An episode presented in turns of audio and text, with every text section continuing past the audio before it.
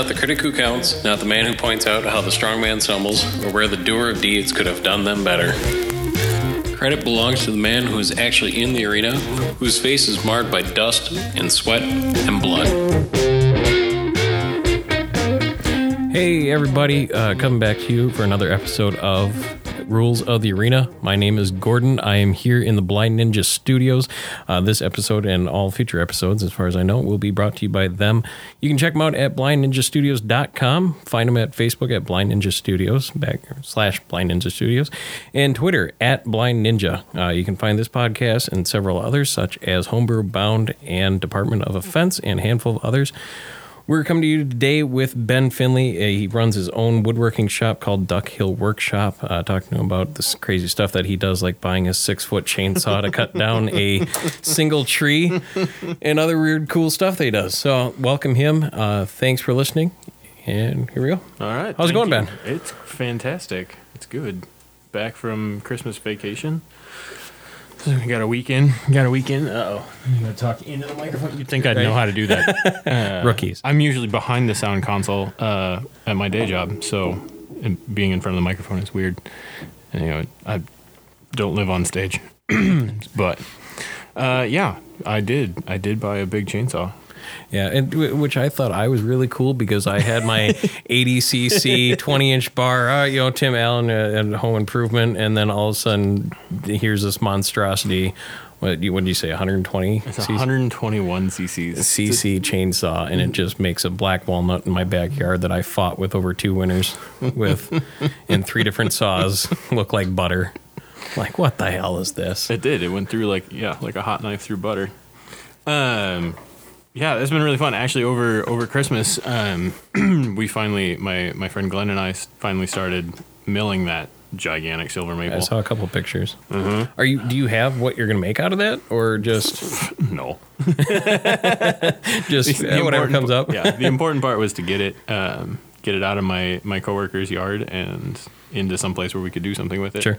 Um, so, but it was fun. You know, we spent like the two coldest days of the week of after Christmas cutting trees. Um, I think the actually the second day was colder. It was like minus eighteen or something. That's balmy. It was fantastic. I was out in it for like nine hours.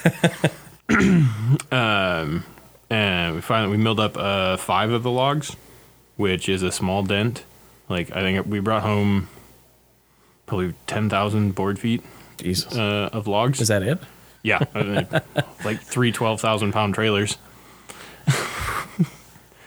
um, and yeah, we had we had some fun with that. Um, slabbed up like three pallets. We were cutting three inch thick slabs. Um, turned up not a lot of figure in the wood, but it's really gorgeous. Um, really nice blonde uh, wood with uh, a little bit of spalting in it that we found so far. We opened up the biggest the biggest log we opened up. Um, is only six feet long uh, and about 40 inches wide.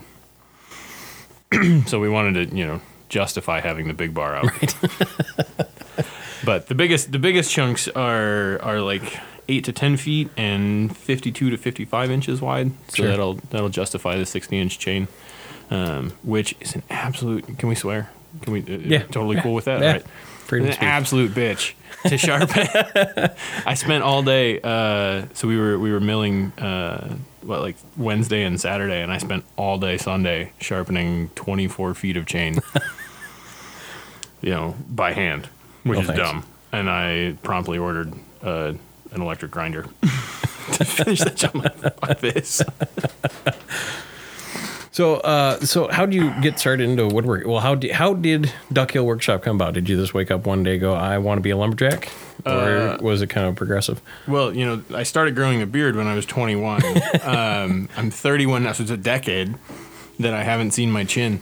Uh, and I think it just started growing in. Like it stopped growing out at a certain point, point, it starts growing in, um, and that just eventually rewires your brain. You're like, I just need to cut trees down. um, no, actually, uh, I, I before I came to River Falls, because what our listeners don't know is that Gordon and I went to school together. Um, before I came to River Falls, I went to a small private art school in, this, in the Twin Cities, uh, the College of Visual Arts, that's since collapsed, unfortunately, um, as a wood and metal sculpture major. Um, so I was really, I was into wood. I've always been into wood. I just, Um, I got interested in glass. I dropped out of school. I went to River Falls to blow glass, and then play rugby, and then become a sound engineer, and then do all kinds of weird other shit. Sure.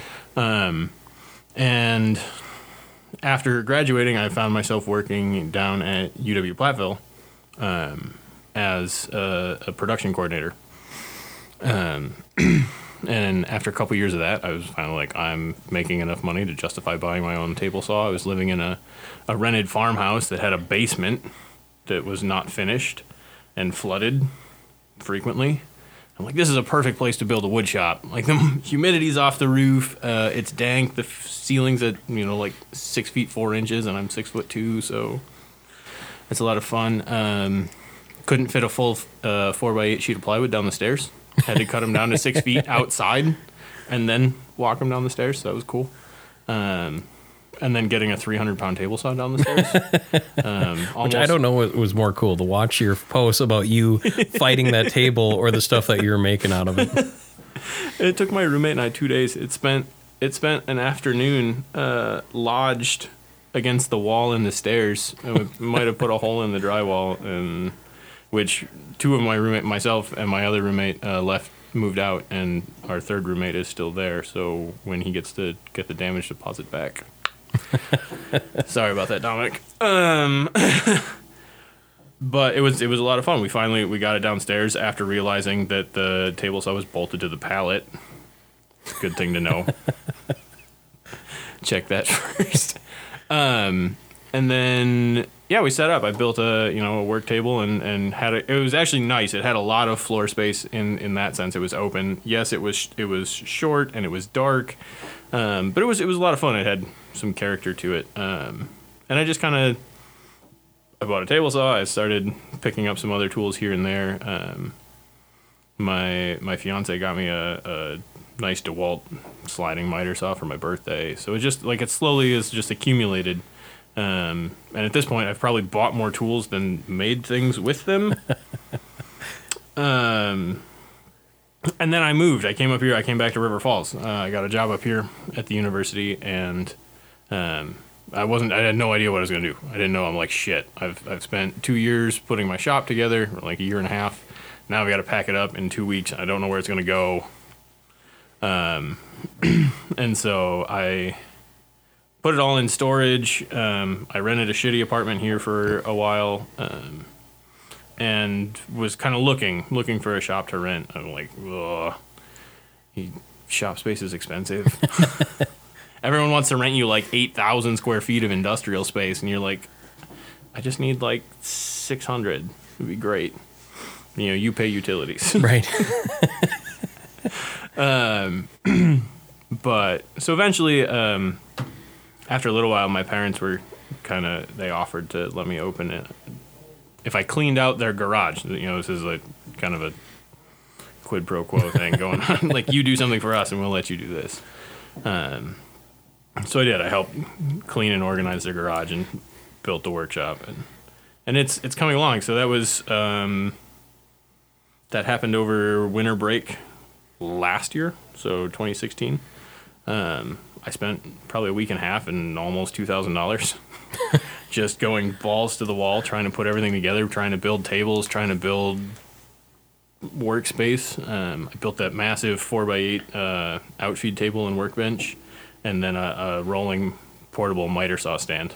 Um, and in a week, I got it crazy finished. I had this hard deadline of of uh, Megan's cousin's wedding on the on New Year's, so I had this hard deadline. I was just going crazy trying to get everything done, um, and it was just it was fun, you know, kind of. And then this past Christmas, um, just to be home and spend some time in the shop, even though I didn't do any of the things I was supposed to do. Um, it it was just nice to take sit back and take stock of of what's been accomplished in the organization and, and where it's at right now. Um, and I'm finally at a point where I have most. It's never gonna be done. right. um, is it ever done? Jesus. Uh, but it's at a point where it's it's functional now. You know, doing it on weekends and, and maybe the odd weeknight, um, going going to the shop. Um, it's fine. I'm not working on the shop anymore. now I can start to making start to the projects. Yeah. Which the fi- two final steps are starting to mill this lumber, um, all these crazy logs, so I can figure out what the hell I'm going to do with three inch thick slabs of maple, um, and then hauling the rest of my lumber that's been sitting in cold storage here in River Falls. um, so I just I, I cleared that out of my storage unit yesterday, and it's sitting in my garage waiting to take a trip home. So that's kind of that's where we're at. Um, I've got a ton of projects. Um, we're right now is just trying to figure out how to how to make them, how to get time to make them all.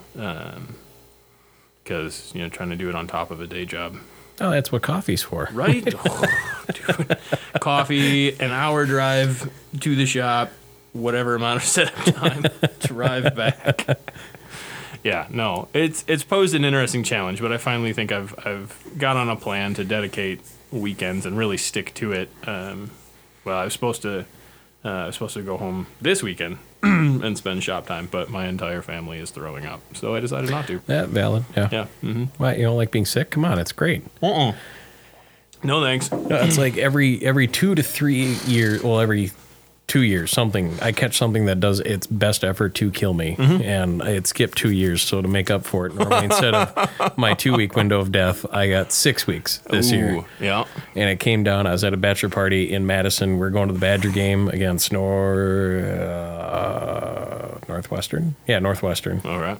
And I f- woke up at seven o'clock in the morning to tailgate with a head cold. like, yay!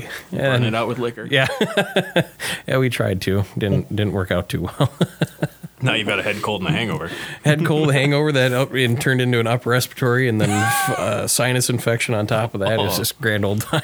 nice, nice. Uh, yeah. Oh, that sounds awful. I caught it. I caught something similar, like right after Thanksgiving, and which I was grateful for. I was grateful to get it then of, of the time because of what I do for work. Like rolling into after Thanksgiving break to um, like December twenty second is insanity for us because we're trying to get everyone's trying to finish up their end of year celebrate celebratory banquets, um, and we're preparing for commencement on campus. So it's just this massive amount of work. and if I can get sick before that really starts and get over it, that's awesome.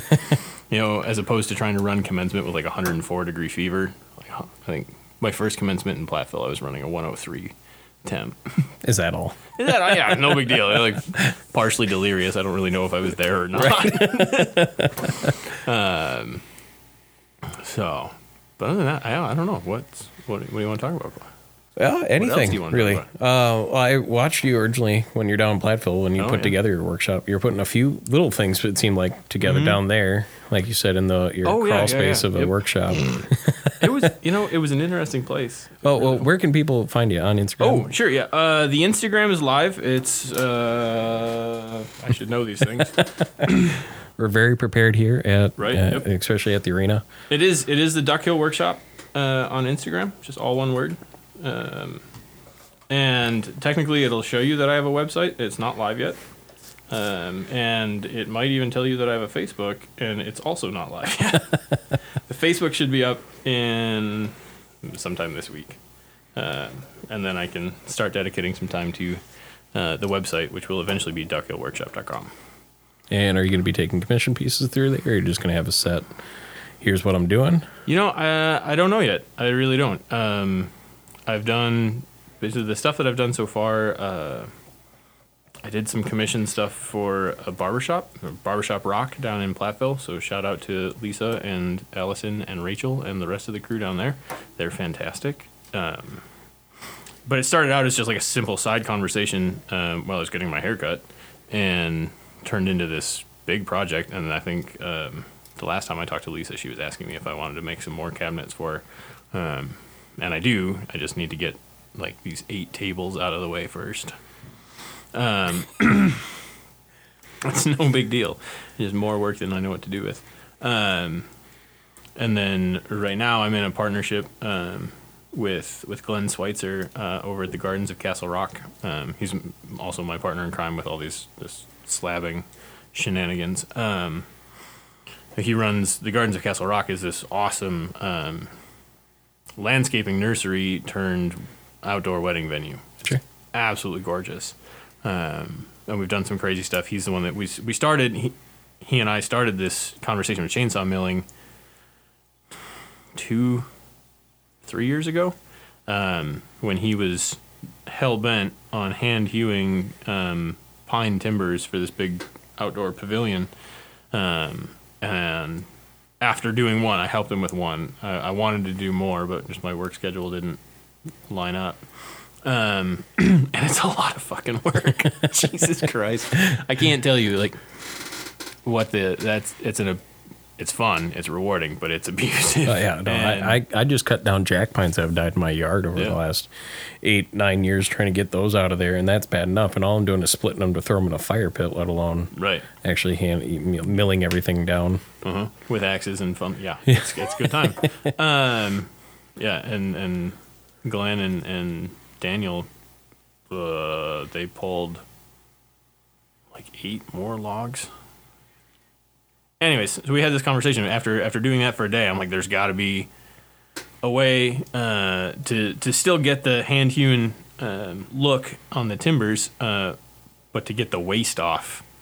Um, that's what we're talking about chainsaw mills, and it didn't come to fruition. We're just we're gonna spend a year chopping away at these uh, logs with um, with with broad axes, which was pretty cool.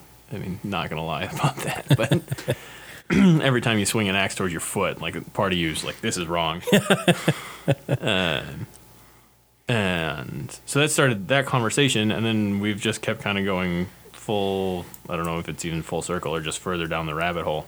Um, that we've ended up making um, these slab tables, um, which will eventually uh, the tabletops that we're doing right now are. Um, Glenn reclaimed a bunch of f- fir pine um, from a granary that was built on his uncle's property, I think, uh, in like 1880. it's all still rough sawn. It's got the saw marks in it. It's all like true True. two inches thick, and, and it's it's gorgeous wood, and it's super dry. And when I was cutting it for this our first table, um, it smells amazing. It's like 150, 180 years old, and it still just smells phenomenal, um, and cuts like a dream because it's so dry. Um, so we we rolled out. I, I did one tabletop for him, um, and now we're gonna do. We're gonna crank out three more of these. We've got a couple more coming. Um, he's got some some marketing wizardry up his sleeve for those. um, and but I've just got to find time to make them. Uh, I think next week we're gonna go pick up the wood, um, and I'll start throwing them together.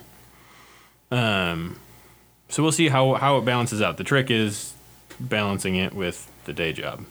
Yeah, You I, know. no, that's Yeah. what I do here with the arena. Right. Been working a day job or well, multiple day jobs all my life, and then I just you know I- just for kicks and giggles, let's throw my own project on top. do of that something See, else. uh, you know, I was sleeping too much at night, so I wanted to throw something in. Yeah, four hours. Four hours is a real bitch. You get it down to like two and a half. Um, And I remember back originally uh, when I we found each other on Facebook. I Mm-hmm. can't remember how that happened. Shortly after rugby, uh, but you're making axes back in the day. it's true. and I that. messaged you, and it only took about four years after that message. but I finally remembered one day uh, because I was actually going through uh, clean out the shed, my parent, my dad's man shed, as he calls it. Uh, and he still has his dad's axe, and that made my brain click. Oh, right, I was going to ask for an axe, and I now have, just for the pure sake of hanging on my wall, a sweet engraved double bit axe That's true. That's a pretty cool one. And I, I enjoy the hell out of it. And people will come in. Why do you have that? Why not? Because I want to. he who dies with the most toys wins. Absolutely. We'll see who. I'll, I will challenge you to that race. um, yeah, no, that was fun. I love. I started doing that. Uh, so after I graduated, uh, I moved to California because my brother lives out there for a mm, nine month extended holiday until I ran out of money. and then I came back and lived with my parents uh, for a couple months before I found real work. Uh, but there was a point. There was like three and a half months where I'm like, I have no work, I don't have anything to do, I don't know what's going on. I was like 20, what was I, 25, and had no idea what I was doing with life. Um, and my my parents had had a bunch of trees taken down, and so I had nothing but time on my hands, so I split it by hand. Um, I bought a nice uh, Gransfors maul, and somehow doing the research to find that, and led me down again the rabbit hole of buying axes on eBay and Etsy and thrift stores. Just buy heads, cut the old handle off, three, four, five bucks, whatever. Order handles and started hanging them because again I had nothing to do. Um, I still I still have I've sold a couple, um, but I've probably got a dozen sitting in the workshop. So if anybody wants an axe, Actually, I do. Um, I it's probably pushing next to 100 years old. Oh, yeah. Needs to be cleaned up and rehung, but Sure. because it's easy. still on the original sh- half of the original shaft. right? It's like split and wrapped Yeah. in electrical tape. And yes, they're my favorite. Um, yeah, no, it's it's fun. I'm I'm game for that. Well, excuse me. Um, and so it is. It's fun. It's just something good to do. Sit in the garage for a couple hours a night and sand and file and fit axe heads and cut them up and get them all polished up. And you do the research. Some sometimes you know they're just it's just a an axe head. Um, but some of them have these just awesome makers marks, makers stamps on them. They're super gorgeous, and of course, like anything, you know, that was went from being sold at garage sales for five, six bucks, whatever, and everyone's now like, "Oh, look, I've got this thing. It's a hundred dollars." I'm like, "No, I'm not going to pay a hundred dollars for your fancy axe head." like, it's just no. um, but people do, and that's neat. Um, I'll stick to the three, four, five dollar ones. You know, Plumb axes. I've got a really cool, the, my favorite one right now, um, which I need to, I need to re-wedge because the, the wedge has worked its way out um, over time. Um, it's a it's a craftsman axe.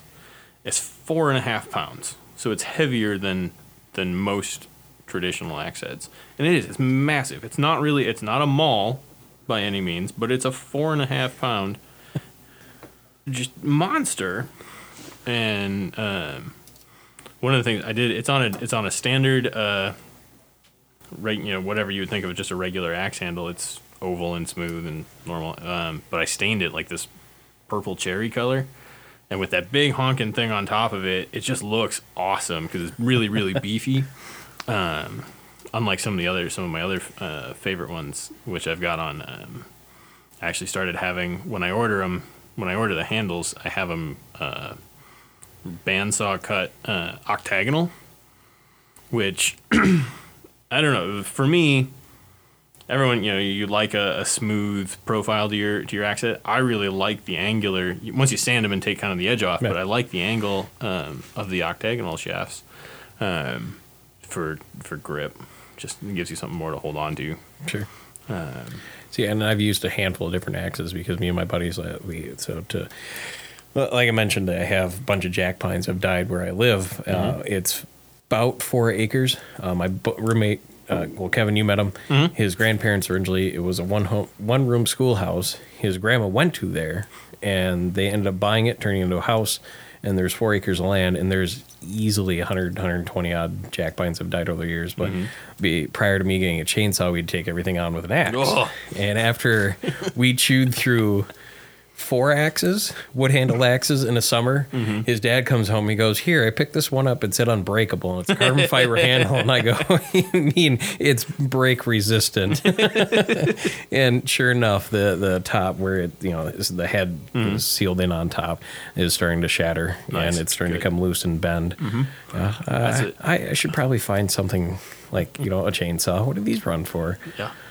And uh, uh, yeah, that God, that saves a lot of time. It does. with the exception of that stupid black walnut, which I took out the, the, my first chainsaw, a little little 50 cc, and took it out there. I'm like, oh, it's a good half hour. That's all it's going to take. Middle of December, day after Christmas, cold as hell. Hour 45 minutes later, I am halfway through this stupid tree, cursing and screaming the whole thing. Finally, get to drop and fall backwards, and you know I'm done. I'm going inside, and it sat there for a year, year and a half until you came out because I was still pissed off at it every time I walked outside.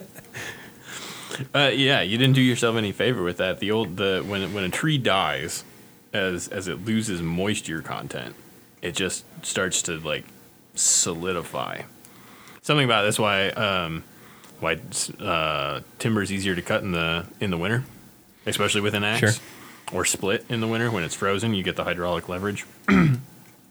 um, but you the the water in the wood fiber um, keeps everything kind of pliable, helps make it easier to cut. Um, when you lose that, when that's all gone, when it when it really and there's two types of water in the um, in a tree. Uh, there's there's the loose, the unbound water that's like flows through all the little veins and stuff that are in, and then there's the bound water, which is actually what's in the um, the walls of the cell fiber um, of the tree or something like that, and it's the bound water, and that's what you see like. If you wanted to go to the, the hardware store or, or like Menards or Home Depot, you know, big box store and buy lumber, two by fours, um, most of that has just been. They might even they might say that it's kiln dried, um, and what they've done is they've brought it down. They might do it. They might even dry it as a tree, um, but they'll kiln dry it and burn off that initial water, the the the, the unbound water, but it's still got the moisture content for the bound water in it. So then over time, you're like, oh hey, this is great kiln dried lumber, and you take it home, and all of a sudden it does some weird bend or bow Yeah. or check or something because it's still got the rest of that moisture and it's not truly down. It hasn't been dried. It's probably like 12% moisture as opposed to taking it all the way down to six or seven. Sure. Um, Yeah, when I was cutting that tree, I actually couldn't get through the core because when we, we I cut one side and I cut the wedge out. And, and well, the reason I started after this tree is because it's starting to lean towards the septic tank. Uh-huh. And my parents told me how much it cost them to replace it back in 1980, whatever. It's like, no, we're not dealing with this. So I decided I'm going to cut it down. And I got to the core and it would not go any farther. So Mm-hmm. I cut the wedge out on the other side. I came at the other side and it would not fall. I'm like, oh, fine. so I to start pushing on it until Mm-hmm. finally it cracks. Well, when it did, the, the entire core was completely solid frozen. Yep. Like, oh. That's why. That'll do it. uh, yeah. Uh, where was I going? It was. Oh, it makes yeah. As wood dies and it dries, especially when it dries in a tree, um, like a, it gets harder. Uh, and I learned this lesson with the the big slab that I was doing just last week, two weeks ago. Um, everything was cutting beautifully. My my chain was sharp, and of course, at the end of the day, I decided to take on the big chain or the big log. Um, so my chain's not sharp. Um, but this little six foot little little six foot uh, log took me more time, and I didn't even finish it. I still I can probably pull three more slabs out of it yet. Um, but even with the the Stihl 880, you know, a, a dirt bike motor's worth of eight horsepower behind it, um, it it was having a hard time going through this log because it just didn't. It was so dry and so hard, and maple, um, that it didn't want to cut. And this particular section, I know, had been um, that part of the tree had fallen probably two years ago. Um, so it's been sitting down and cut and dried out, which hopefully means I can use it sooner. I don't have to wait the three years to let it air dry. so, uh, Yeah, we're going on year three of this black walnut staring at me every time I have to go out to my car.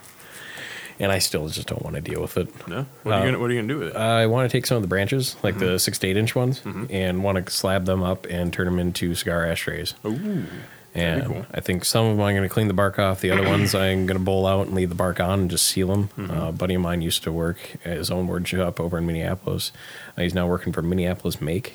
Have you ever seen Okay. Mm-hmm. them? And I follow them on Instagram. They put up a lot of cool stuff. And actually, there's just a picture of him recently because he decided to see if he could cut his thumb off with some sort of machinery or another. sooner or later. But you know, get over there, or you know, for my full time job, I sell enough coatings that I could find someone to seal that wood up and keep everything intact, Mm-hmm. and just kind of have that more natural tree look to it. Nice. But uh, that's down the road. Mm-hmm. Uh, when I'm not as pissed off at the tree, Yeah. the other option is try to hack off the limbs with an axe, which I also don't want to do to a 70 some odd year old. So I think it's pushing 75 year old black walnut. Uh, we'll see. Well, you know, it's on the docket right now. I know a guy. Yeah, we'll get to over. Have chainsaw will travel. yeah. Yeah, we'll have to do that uh, possibly this summer. Right now, it's just too cold and it's all buried under snow. I don't care to move. Yeah, there's that. Yeah. That happens. Um, yeah, no, we. c- We'll dedicate a weekend. We'll come out. We'll Yeah. cut that up and make it fun. Um, I don't know. Do you need more Finish beer? it. I need more beer. I- I'm going to do that. I'm going to take my headphones off.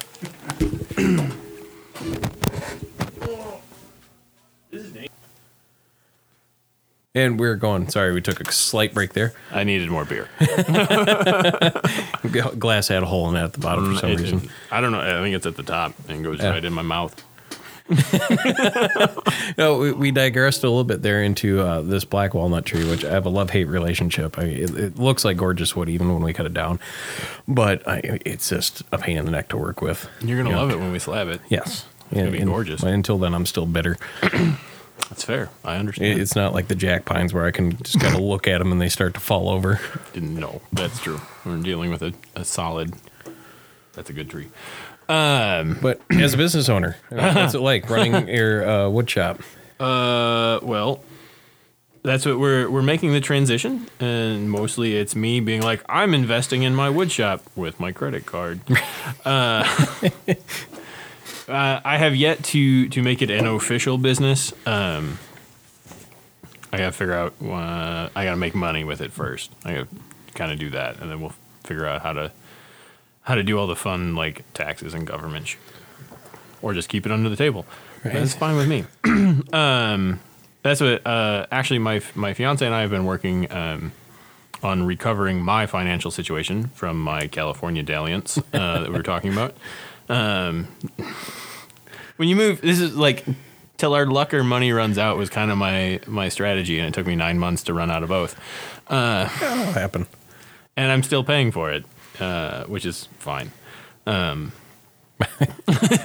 Hey, I know how that goes. I had to paint my own painting business go belly up on me. Yeah. And it took 19 months to pay off everything on the book. Mm-hmm. But I, uh, you know, recovery time. Yeah, You could argue that I've recovered technically. I mean, not living at home, so that's a plus. That is a plus. I, I'm financially independent. that yes, that, I there's think. a lot to be said. For I'm pretty sure. uh, the nice thing, the, the benefit for me is that I have a, a very supporting partner, um, and we're slowly digging uh, our way out of my financial indiscretions, and we're on a I think it's pretty solid two year plan um, to be at a point financially where I can quit my job, my my main job, and and start doing uh, the work the the wood shop full time, um, or at least mostly full time. I don't I don't expect that I'll ever be able to get away from running a side job or, or running you know something part time um, to to buy something some new tool like if I have to deliver pizzas or something for a, six months to save for a new lathe or something I'll, I'll figure that out. Um, but if I can if I can get to a point where I don't have to go to a job that um, I'm gonna say this like I love I love what I do right now uh, full time. It's fun. I work with students. I work with uh, just amazing equipment um, and tons. And we do like I think all said and done, we do 2,500 events a year, Jesus. um, which is insane. It takes the problem with it though is that it takes a lot of my creative energy and a lot of my just like physical energy to to run that and coordinate that and organize it all. Um, that I don't have a lot left over to do my own stuff, um, and that's what I really want to get away from. um, and that's what I always thought was so shitty. Uh, I worked a lot of odd jobs as a as a teenager, as a younger, like in my early twenties, um, working in factories and, and whatever.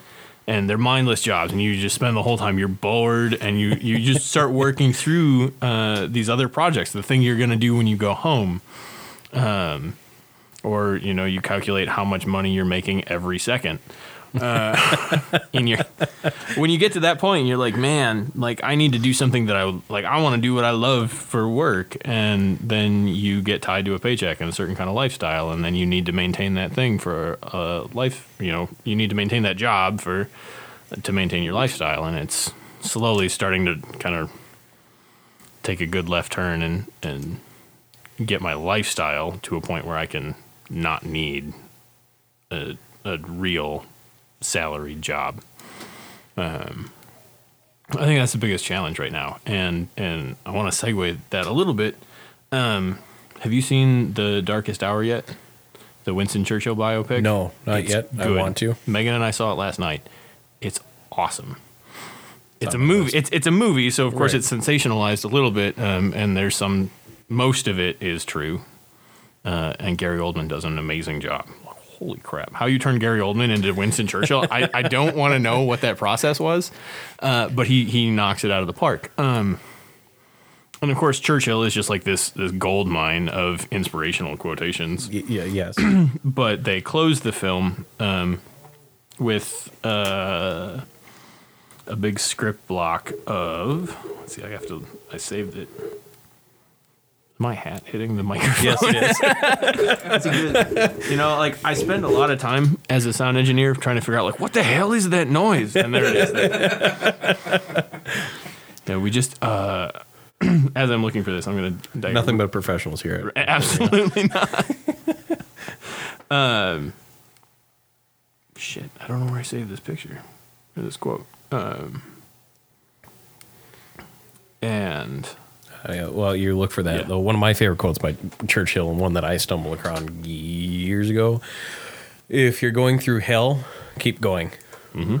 And this little reminder, especially when I was, I, I actually, I didn't have a release date for the arena website. I just knew that I wanted to release it sometime in 2017, and I was down here uh, first time being on Blind Ninja Studios with Casey and the rest of the guys, and all of a sudden my brain decided to shoot out, yeah, June 1st. And the rest of me is going, what?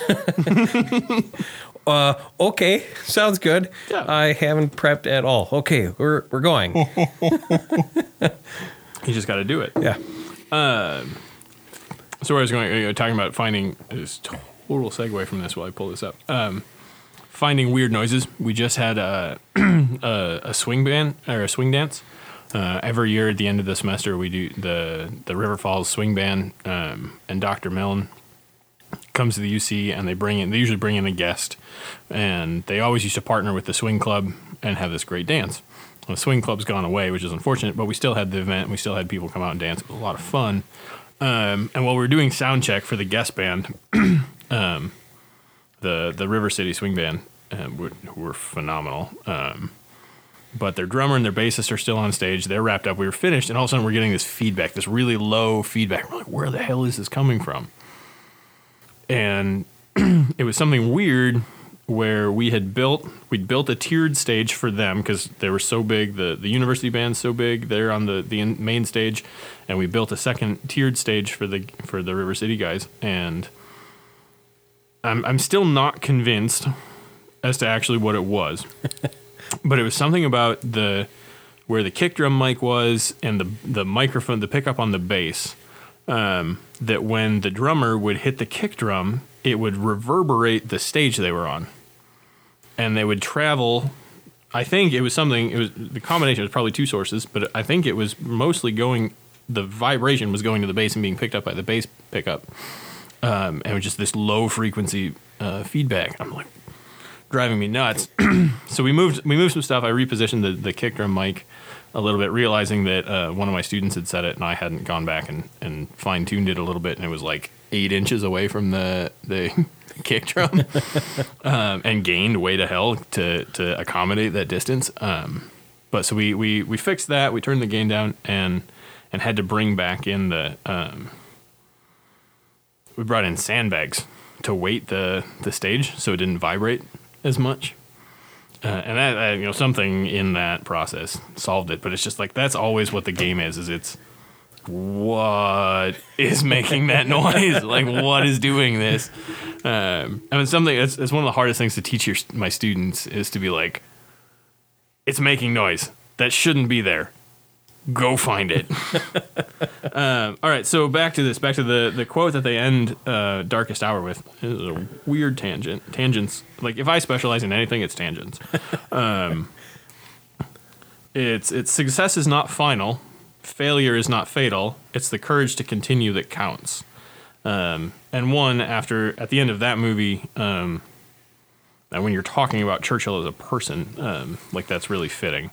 Um, and it, it just when you finish that film it, it it carries so much like emotional impact um, that you're like oh god like yeah absolutely this is impactful um, but when you think about it as a small business owner um, or as just a, a regular person trying to figure out life's challenges. It's like, man, you feel you you figure stuff out, you get to the high, and you're like, yeah, this is great, this is awesome, and then whatever happens, and you're like, shit, everything sucks. Um, I battle this all the time.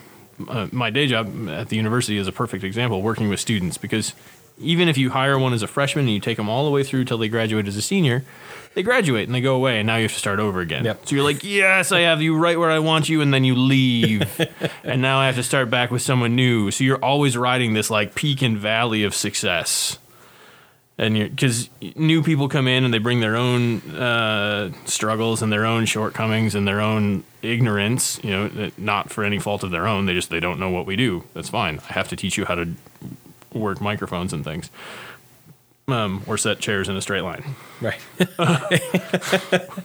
we do a lot of that. Yeah, I've been on the performance side, you know, having two parents that taught band and then being in band subsequently from that, you know, I've always been the, the you know, the performance end of things and then it's like, oh yeah, there's a guy that sits way up at the top of the auditorium with this magical board of wonderfulness that makes things work. yep And so, you know, coming down to Blind Ninja Studio, I go, what is this? What are you doing over there? Holy cow, there's all these buttons. What do they do? pay no attention to the man behind the curtain Our in-house Wizard of Oz. Yes, exactly. That's, that's what it is. There's, there's there was that great YouTube video that I just saw, um, where like a producer and a sound engineer, and the sound engineer's like frantically working at the sound console, and they're listening to this great sound coming through, and then it pans into the studio, and the the uh, singer's just like screeching. and, and the furnace interrupts us. Here. That'll happen. Oh, that's the water That's all right. No That's big life. deal. Um. Oh, the problem about tangents is you lose them. right. uh, Incoming students. oh yeah, yeah. yeah. So, Yep. so- I mean, so you you you just continue this this struggle, um, and then which is kind of it's fun, but it wears you down. And and I'm in my my fifth year of doing that, and I'm ready to tr- transition out to something else. Um, but it's the same. It, it's a good lesson to learn in kind of a safe like space with with coworkers that understand the process, and and you learn this, and then you can take that lesson of of shenanigans and apply it to to running a small business um, or starting a small business. So like, man, you're gonna you're gonna make something and everyone's gonna love it, and you're gonna make some money on it, and then you're gonna lose your ass on something else. Um, or you're gonna have to someone's gonna ask you to do a thing and you're gonna have to buy a new tool and you're you know you're gonna be like I'm gonna lose a bun- bunch of money on this because you can't tell the customer like hey I need to buy a four thousand dollar tool to make your thing please pay me for all of the other stuff and then this four thousand dollar tool uh, it doesn't work that way at least not yet right. yeah, someday Not until you have your own. TV show on HGTV Right. I don't want that you're I don't to want that crank I, out a table in two days. Blah. Pay somebody else to do it for me. Put my name on it. Um. Yeah, no, uh, that's kind of that's where it's at. It's very, it's very, um, it's very new. It's in, it's very much in its infancy. Um, I feel like I've gotten a lot of, um, a lot of hiccups out of the way. I hope. Um, through life and through my my day job, um, just kind of trying to figure that out. Um, learning how to manage people, so eventually, like I might be able to hire people and and run an actual small workshop where it's not just me. Um, but I'm looking forward. I'm ready. I'm very much looking forward to taking the step into into doing this full time or mostly full time. Um, so hopefully, two years. Yeah, two I know. Last time we talked, well, and brats out back at your apartment. You know, you said that you want to be completely independent, doing this on you know two, three years out. Yeah. And so I mean, that's cool. I mean, like, like I said, what go check him out, DuckHill Workshop on Instagram. The stuff he's done, he's doing is nuts to me. Uh, but like I said, I'm just a backyard lumberjack. I, I, I split the wood and it goes into a fire pit, and then, and then it turns into fertilizer for the trees. I'm Believe me, to a lot, a lot of what I have made so far also ends up in the fire pit. I don't like that. Well, we'll do another one. Um, the other thing, the others aside from just making stuff, the other thing I am really passionate about is helping other um, other regular woodworkers, not like Instagram celebrity woodworkers or YouTube celebrity woodworkers or HGTV celebrity woodworkers, like whatever.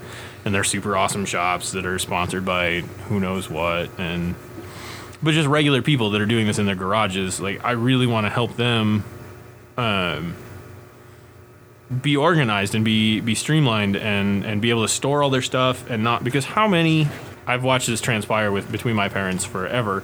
Um, how many dudes or or ladies I get ladies can be fine woodworkers. Absolutely. Um, you know how many people have a workshop just full of of tools and shit and it's piled up and I understand when you're running a small business time is money. And if you take time to clean and organize, if, if you don't start your shop that way, you are losing money in a sense. Um, I try to preach that with my full time job. yeah. My, my, if the stockroom's organized, you spend less time Looking. looking, for something and more time getting it out the front door. Absolutely, and I do, I do the same thing in my full time job. Like I, we spend a lot of time. I've got students um, labeling every single cable that we have by type and length, because you'd be surprised. Not everybody can identify what type of cable it is by looking at it. Me? what is it? It's got. Uh, does it plug into the outlet? Yeah. Like yeah, yeah. Hold the other end, stick it in your mouth, plug that into the outlet, see what happens. I know this is my phone charger. This is my laptop charger. Yeah, well, my headphones are wireless because I got annoyed after I almost ripped my ear off when I got caught on a weight.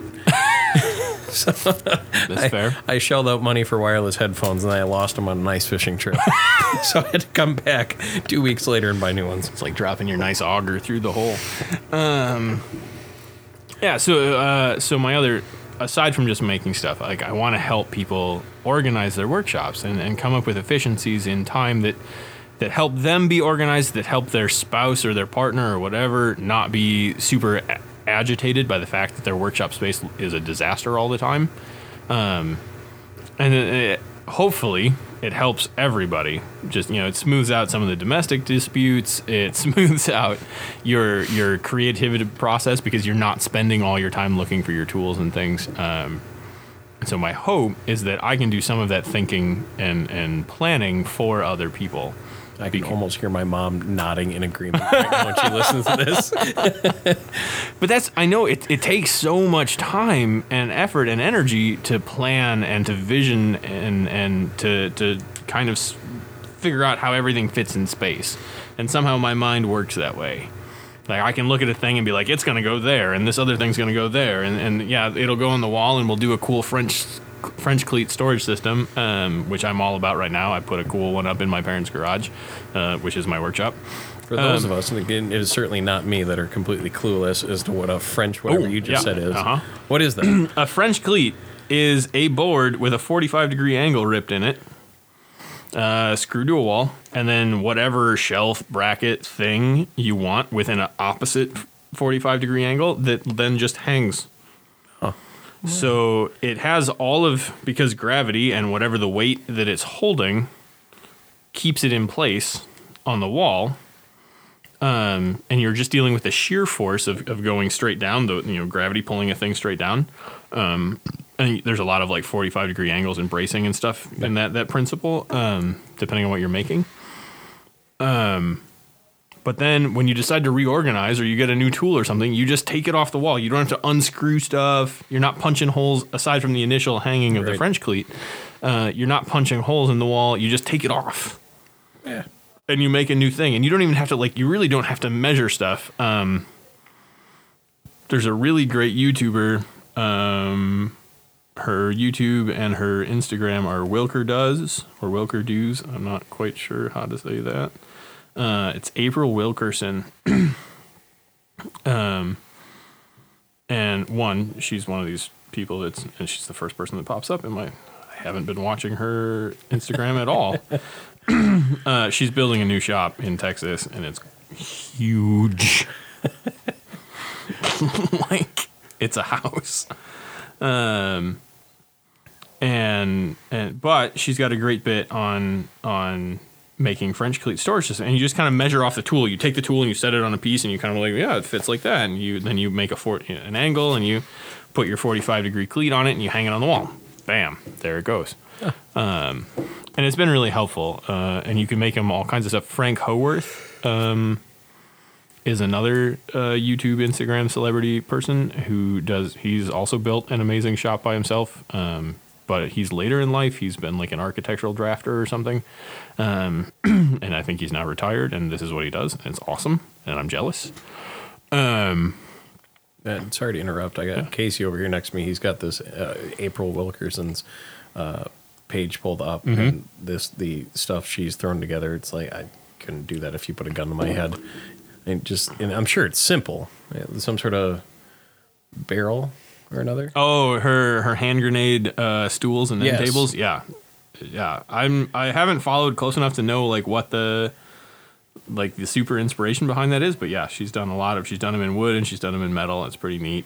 Um, and she's made she's got a lot of stuff that she's got going on. Um, And for those those of you that now that for those of you listening that don't know me, uh, I have no creative or artistic ability in me whatsoever. now you want me to take something down? Just give me a eight pound maul, and I'm your guy. Uh, so when I see stuff like what Ben can do and what people like he's mentioning can do, it's absolutely fascinating and exciting for me to see. it's super uh it's fun. And it i understand like it, it's it's difficult for me to to not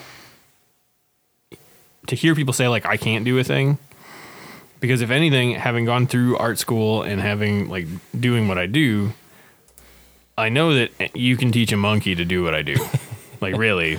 Like you can teach a monkey to paint. You can teach a monkey to draw. You can teach a monkey to, to put two pieces of wood together. Um, i have because people keep reminding me and i forget that there is there is a gift that i'm grateful for. Um, but the mechanical side of it is is totally doable. Um, it's just And practice. I'm sure I could. It's just I'm impatient, as the tree in my yard for two years will tell you. yes. I and that's something that's something i've learned too as a as a aspiring woodworker as a newer as a young woodworker. Um and uh, as a, on a as a woodworker on a time crunch i have to crank out three tables in a weekend that's unrealistic you know maybe i'll get all the parts cut Right. maybe I'll get one put together or partially put together, and then I've got to glue it, and then I've got to sand it, and then I've got to finish it. Slowing down, and this, I mean, this has been a struggle my whole life. I just want things to happen, um, but it's it's interesting. Um, it's just it's fun. Now, are you doing everything from set? Like when you say finished, do you mean are you coding them then Mm-hmm. yourself? Everything. Absolutely. Yep. Um, I'm a huge believer. Um, you know, finish finish depends on what you're going to use it for. Um, I prefer like this table that we're sitting at is very nice and epoxied, uh, and like my my beer mug is not going to leave stains on it or you know any of that nonsense, which is fantastic. So this table serves its purpose. For me though, like one, I'm just a super tactile person.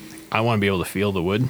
So I'm a super believer in, in oil finishes. Um, or um, Varathane's got a Varathane, whatever, um, has a matte uh, water based polyurethane that I really love. It's not super durable. It's not a great finish to like protect things.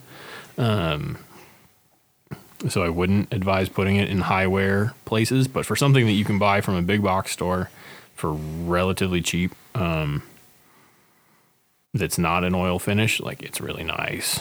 Um, but again, like if you're making a bar or whatever, you've got to be realistic and you got to know what kind of abuse it's taking. Um, that being said, I have to. Speaking of bars, there's a new brew. Uh, my hometown opened like three breweries in the last eight months. Where's this at? Where Nor- need to go? Northfield, Minnesota. You should come down sometime. Yeah. Come down to the shop. Absolutely. Um, yeah, they within like a handful of months of each other, uh, Northfield opened Tanzenwald and um, and Imminent Brewing. Imminent's in the old town uh, armory. It's beautiful. It's the big. It's probably the biggest of the three that opened. Dundas, which is like Northfield's suburb, um, and Glenn, who's the mayor of Dundas, might not like me saying that, but it's, it's true. and they're, they're uh, they opened the Chapel Brewery, which their beer's phenomenal. It's a really it's a really nice small um, uh, tavern, and I think they were actually their billing as being like Minnesota's oldest tap house, which is kind of neat, or uh, you know a, a reiteration of Minnesota's oldest Right. tap house. Um, anyways, Imminent Brewing has this massive uh, L-shaped live edge um, slab bar and I don't know what they finished it with, and I want to know because it's a satin, but it's not. It's not. You can still feel the wood and everything. Yeah, you can feel it. It's it's really nice. It doesn't feel you know kind of epoxy or polyurethane. It doesn't feel plastic. It's an epoxy, and I wonder if they brushed it on rather than spray it. I don't know. Keep that mil thickness down. Yeah, but it is. I, I don't I'm I'm pretty sure that the, the bar is like three inch thick American elm, white elm. It's beautiful. Um, which you might like if you ever get down to New Orleans or anyone gets down to New Orleans at the Roosevelt Roosevelt Hotel. There is the Sazerac Bar. It was finished with two trees, and one tree is the entire bar. And that wraps around. It's kind of a little bit of a S wave to it, and mm-hmm. the top. And the second one is the one single panel on the Oh, wall.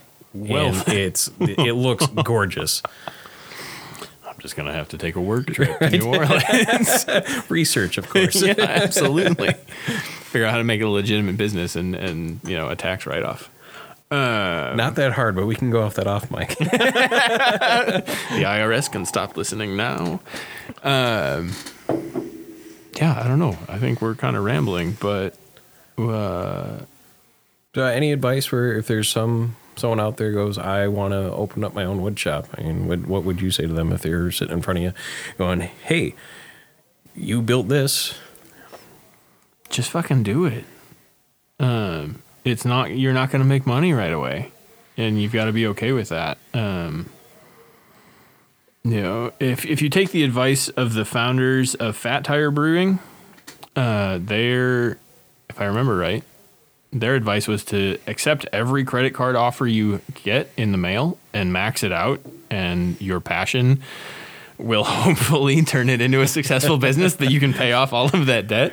Um, that's certainly to some extent how I'm financing my uh, my shop. Um, but ultimately, like if you want to talk money, how to how to start a business with uh, real finances is just learning to live with the amount of money you can come in. Um, you don't have to have the nicest, fanciest machines. Um, there's there's a whole plethora, you know, eons of woodworking with hand tools, um, and a, a couple good hand tools and the patience to do it will build anything that someone with the fanciest machines can do. Um, it's a hard lesson for me because I'm a tool whore. Um, but there are definitely times where instead of sitting down and being like, this is my challenge. I need to do this. Th- I need to make this thing. I need a new super expensive tool. How do I do it with what I've got? Um, that's how you. I, I think that's how you build success. Is is not always being like I need the biggest and the best and the newest thing to do like one project, and then I'm never going to touch it again. Um, you know, don't be discouraged by seeing all these. I am bombarded because I follow every uh, woodworking YouTube, Instagram hero at the moment.